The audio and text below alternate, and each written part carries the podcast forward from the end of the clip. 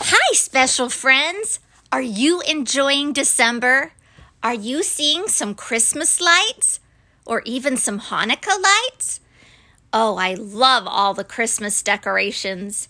And one of my favorite decorations is from one of my favorite Santa. Today's story is called Are You Grumpy Santa? It's by Gregg and Evan Spiridellis. This sounds funny. Santa's not grumpy, or is he? Let's see. We all know Santa's jolly, but there's something else worth knowing. There are times when even Santa doesn't feel like ho ho hoing. If you've never heard this story, you might be quite surprised. It's about a grumpy Santa who became ungrumpified. One night while Santa slept, dreams of Christmas in his head, a giant snore from Mrs. Claus blew him out of bed. He rolled across the bedroom floor. Ouchie! Ouchie! Oh! Then tripped over a bowling ball and stubbed his little toe. He was tired and his toe hurt, but he hopped into the tub. My big round jelly belly sure could use a soapy scrub. But when he turned the shower knob, ah, the water's freezing! He jumped out of the bathtub now, sniffling and sneezing. oh, the elves defrosted Santa by the edge of a small fire and tried to warm his favorite Santa suit inside the dryer. But the dryer shrank his suit, so they made a little switch and replaced it with the woolly one that made him scratch and ugh, itch. At breakfast, things got worse. There must be some mistake. What happened to my waffles, pancakes, sausage, eggs, and steak? I want you on a diet. You're so handsome when you're thin. A grouchy Santa mumbled. Today I just can't win. Santa grabbed his gifts and headed out the door, but his fleet of flying reindeer weren't there. Were they before?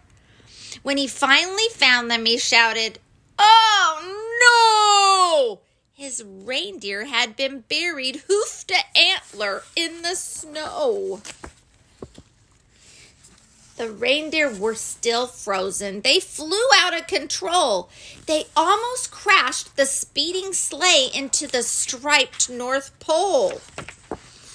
Hold steady! Santa yelled as he unfolded his map.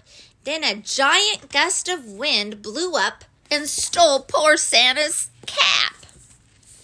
At the first house on his list, Santa had no change of luck.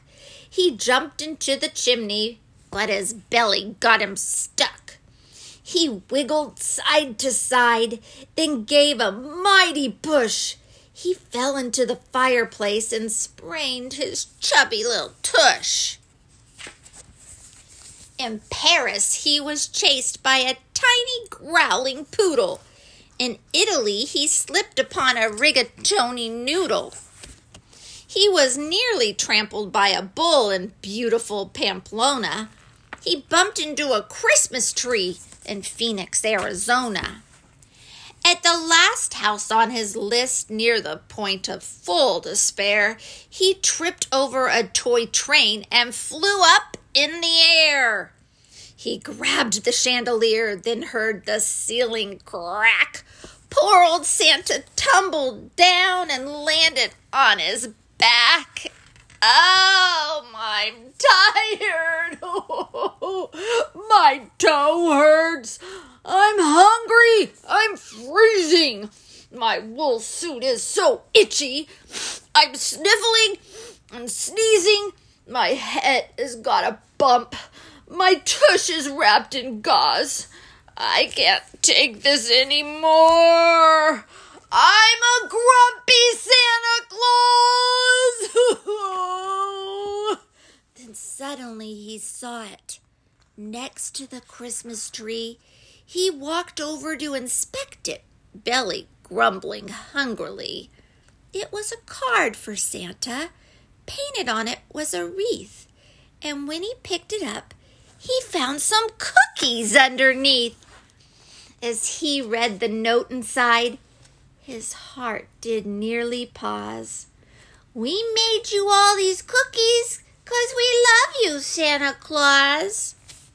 Santa smiled and took a bite. The lesson was quite clear. When people do nice things for you, the grumpies may disappear. Santa flew into the night, the winter moon aglow. He felt so good, he shouted out a hearty ho, ho, ho! So remember, make them chocolate, silky, smooth, or extra lumpy. Just be sure to leave some cookies in case Santa's feeling grumpy. oh, maybe even something for his reindeer. Stay hopeful, stay true, and be wonderful, helpful, special little you.